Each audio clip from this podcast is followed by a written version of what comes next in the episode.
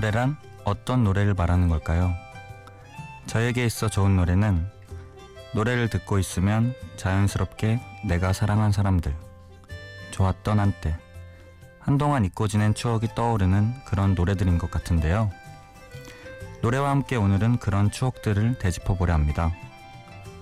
심야 라디오 DJ를 부탁해. 오늘 DJ를 부탁받은 저는 여우람입니다. 한 시간 동안 잘 부탁드립니다.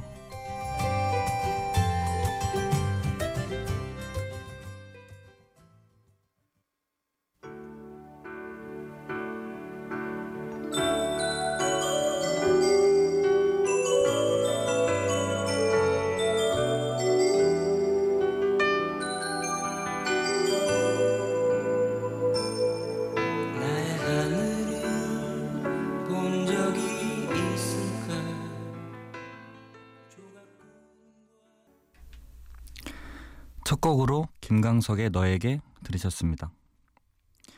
예, 안녕하세요. 저는 이제 소위로 임관하는 여우람이라고 합니다. 여기 방송을 하고 있는 MBC에 관련된 제 추억을 이야기하자면 바로 앞에 스케이트장이 있거든요. 예, 거기서 스케이트를 타러 오거나 그 옆에 있는 한국 영상원에서 영화를 보려고 종종 왔었는데요. DJ를 하러 오게 되다니 색다른 기분이고 참 떨리네요. 고등학교 때 방송부 활동을 해서 저녁 방송을 하곤 했는데 그때 기분도 나고요. 다른 점이라면 그때는 제가 멀티로 기계도 만지고 방송도 했는데 지금은 이렇게 마이크 앞에만 앉아 있으면 되네요. 예, 저는 한 시간 동안 노래에 얽힌 제 이야기를 하고자 합니다. 처음 들었던 김광석의 너에게와 다음 곡은 저에게 멈춰있던 가슴을 뛰게 하는 노래입니다. 그런 거 있잖아요. 전주만 들어도 짜릿하고 따라 부르게 하는 노래. 먼저 노래 한 곡 더 듣고 얘기 이어가겠습니다. 다이나믹 듀오의 고백. 이건 슬픈 자기소개서 친구들아 sing it together 돌아와줘 뜨거운 summer alright yeah. alright it's so wonderful 난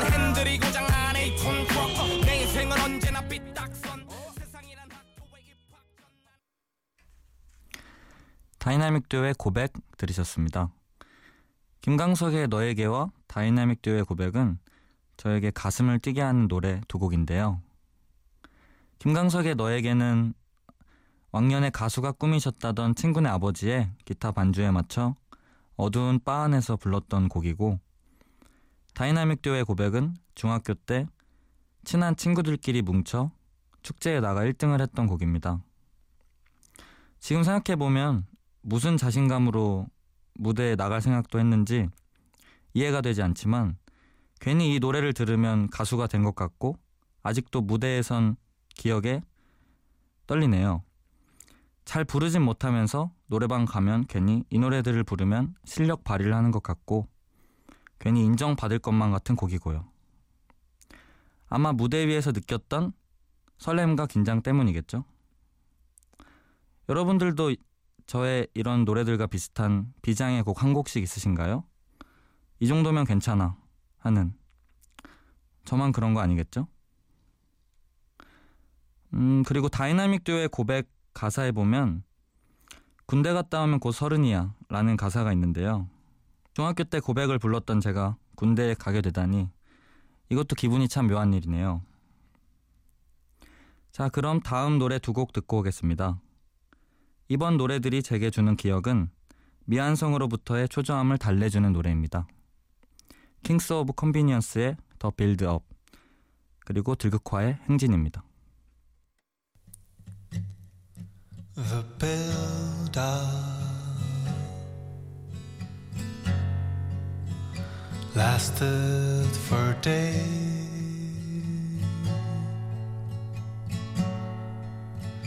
lasted for weeks.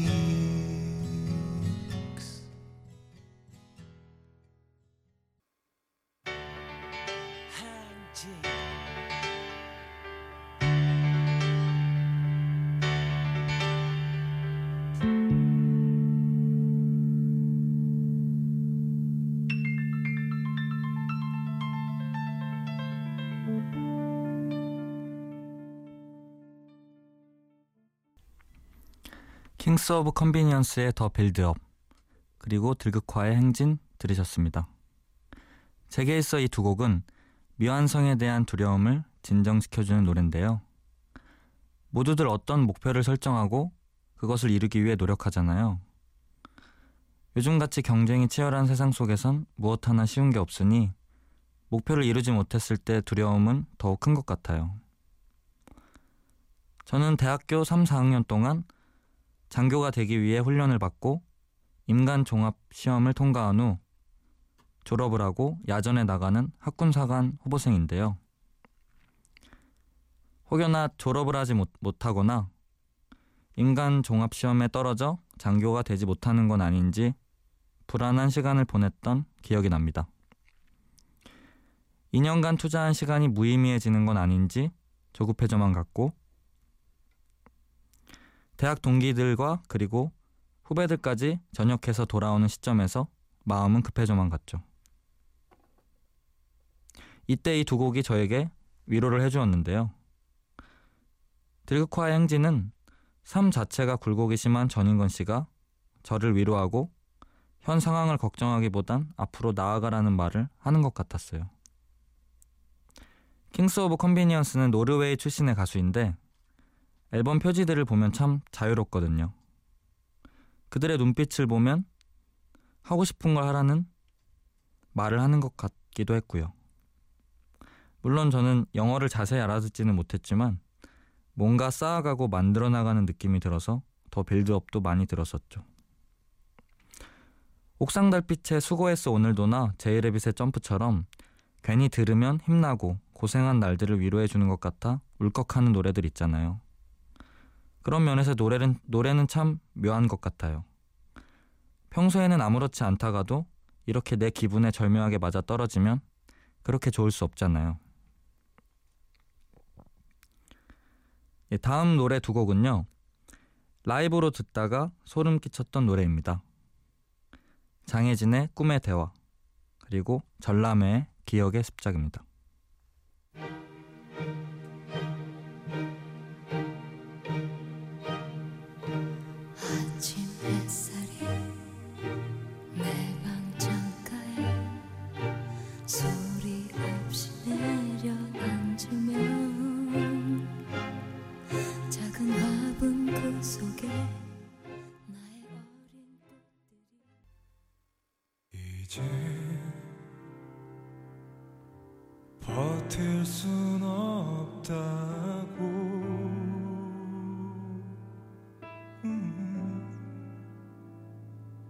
휑한 웃음으로 내 어깨 기대어 여러분은 현재 심야 라디오 DJ를 부탁해 오늘의 DJ 여우람과 함께하고 계십니다. 장혜진의 꿈의 대화 그리고 전람회의 기억의 습작 들으셨습니다. 이 노래들은 제가 라이브로 듣다가 소름이 끼쳤던 노래들입니다. 먼저 장혜진 씨는 1994년 어느 늦은 밤, 키 작은 하늘 등으로 제가 제일 좋아하는 여가수인데요. 성시경 콘서트에 갔다가 특별 게스트로 나오셨습니다. 먼저 성시경 씨와 그 남자 그 여자를 부르셨고 그 다음 곡으로 꿈의 대화를 라이브로 부르셨습니다. 제가 그때 느꼈던 것은 숨소리조차도 가창력이라는 것이었죠. 전람회의 기억의 습작은 건축학 개론으로 최근 몇 년 전에 다시 유명해졌었는데 사실 전람회 1집 앨범 엑시비전에서의 타이틀곡이고 이 앨범이 60만 장이 팔렸을 정도로 유명했다고 하는데요. 김동률 동행 콘서트에서 마지막 곡이었습니다. 조명이 꺼진 피아노 앞에 앉아 이젠 버틸 수 없다고 하시는 김동률님의 저음에 소름이 시작됐죠. 개인적으로 같이 동시대를 살고 있어 영광인 가수인 것 같아요. 앨범 한 곡 한 곡 한 곡에 혼을 담으시는 것 같은 느낌도 들고요. 서동욱, 이적, 이상순, 이소은 씨 등 훌륭한 뮤지션들과 음악 작업을 함께 하셔서 더 더욱 좋은 음악이 나오는 것 같기도 하고요. 네, 다음 노래 두 곡은 일일 DJ가 추천하고 싶은 옛날 숨겨진 명곡입니다. 먼저 듣고 올게요. 동물원의 표정, 페이지에 난늘 혼자였죠.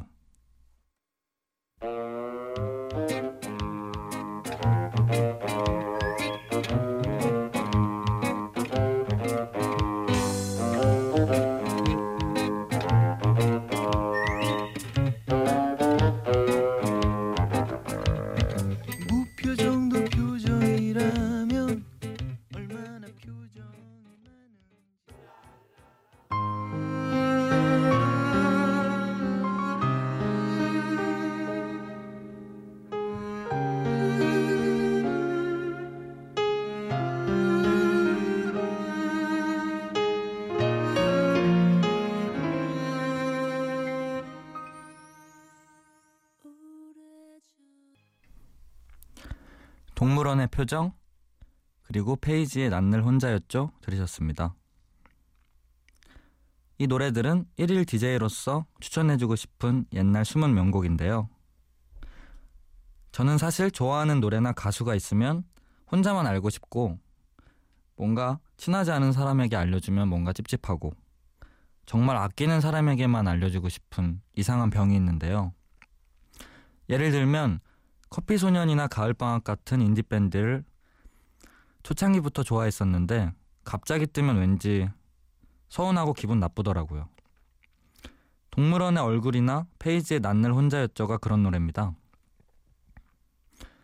뭐 여러분들은 오늘 아니면 언제 뵐지 모르니 추천하고 싶네요. 뭐 엄청 좋은 거 주는 것 같죠? 음, 표정이라는 곡은 이적 씨의 소극장 콘서트에 갔다가 알게 됐어요. 그 당시를 회상하면 이적 씨는 다른 악기 없이 통기타 하나만으로 무대를 꽉 채웠었는데요.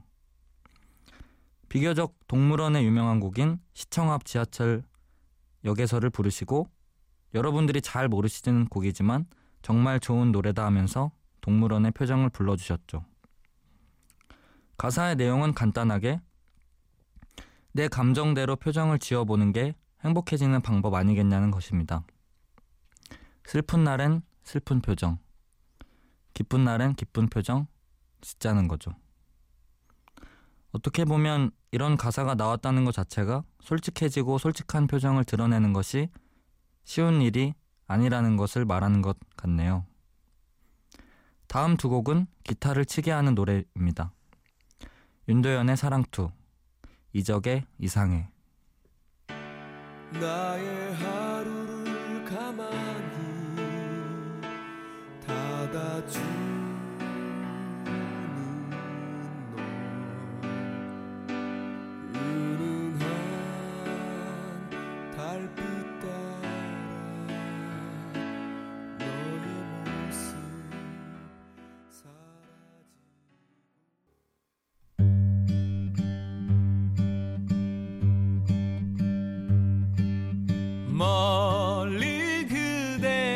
보일 때면 난 가슴이 떨려 어김없이 어제 그제도 보았는데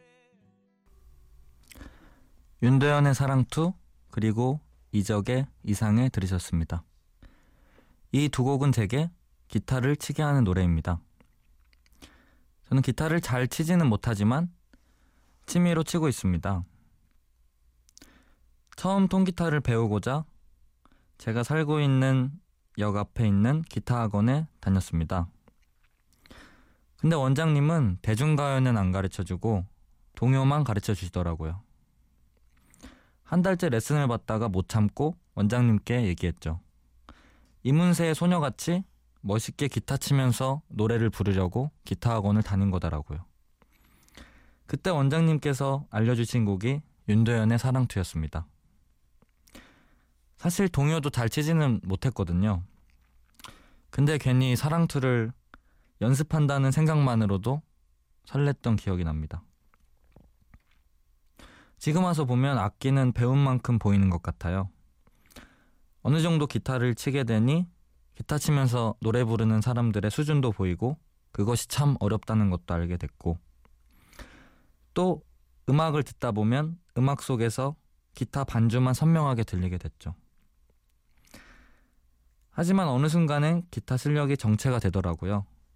뭔가 저의 기타 실력에도 변화가 있어야 됐다고 생각했는데 타부 악보라고 해서 필요한 음만 표현하기 위해 기타 줄을 뜯는 방식이 있는데 이걸 알게 되면 왠지 실력이 많이 늘어 보이는 것 같아 보일 것 같았어요. 이때 타부 악보로 처음 치게 된 노래가 이적의 이상이었습니다. 물론 느낌만 있었지 타부 악보를 볼 줄도 몰라 고생하고 있었는데 대학교 기타 동아리에 찾아가 아는 친구에게 밥도 사주면서 타부 악보 보는 법도 배우고 유튜브 동영상을 찾아서도 보고 멋있어 보여서 시작한 기타가 점점 재밌더라고요. 물론 지금도 그렇게 잘 치지는 못하지만 제 나름의 느낌을 살려서 꾸준히 치고 있습니다. 이제 방송을 마칠 시간이 됐는데요. 노래가 주는 추억이라는 주제로 한 시간 이야기를 해봤습니다. 노래가 주는 주, 주는 추억이 희미한 듯 강렬한데 오늘 이 밤과 순간들이 제게 주는 느낌은 상당할 것 같네요. 저는 이제 군 생활을 시작하게 됩니다. 군 생활에 대한 제 목표는요. 제가 책임질 부대원들, 자신에 대해 하루하루 안전하게 생활할 수 있도록 하고 행복하게 생활하는 것입니다. 이러한 제 기대와 바람이 이루어진다면 좋을 텐데요. 청취자 여러분들의 하루하루도 의미 있는 시간들로 채워 가셨으면 좋겠습니다. 끝곡으로 성시경의 좋을 텐데 듣겠습니다. 심야 라디오 DJ를 부탁해. 지금까지 저는 여우람이었습니다. 감사합니다.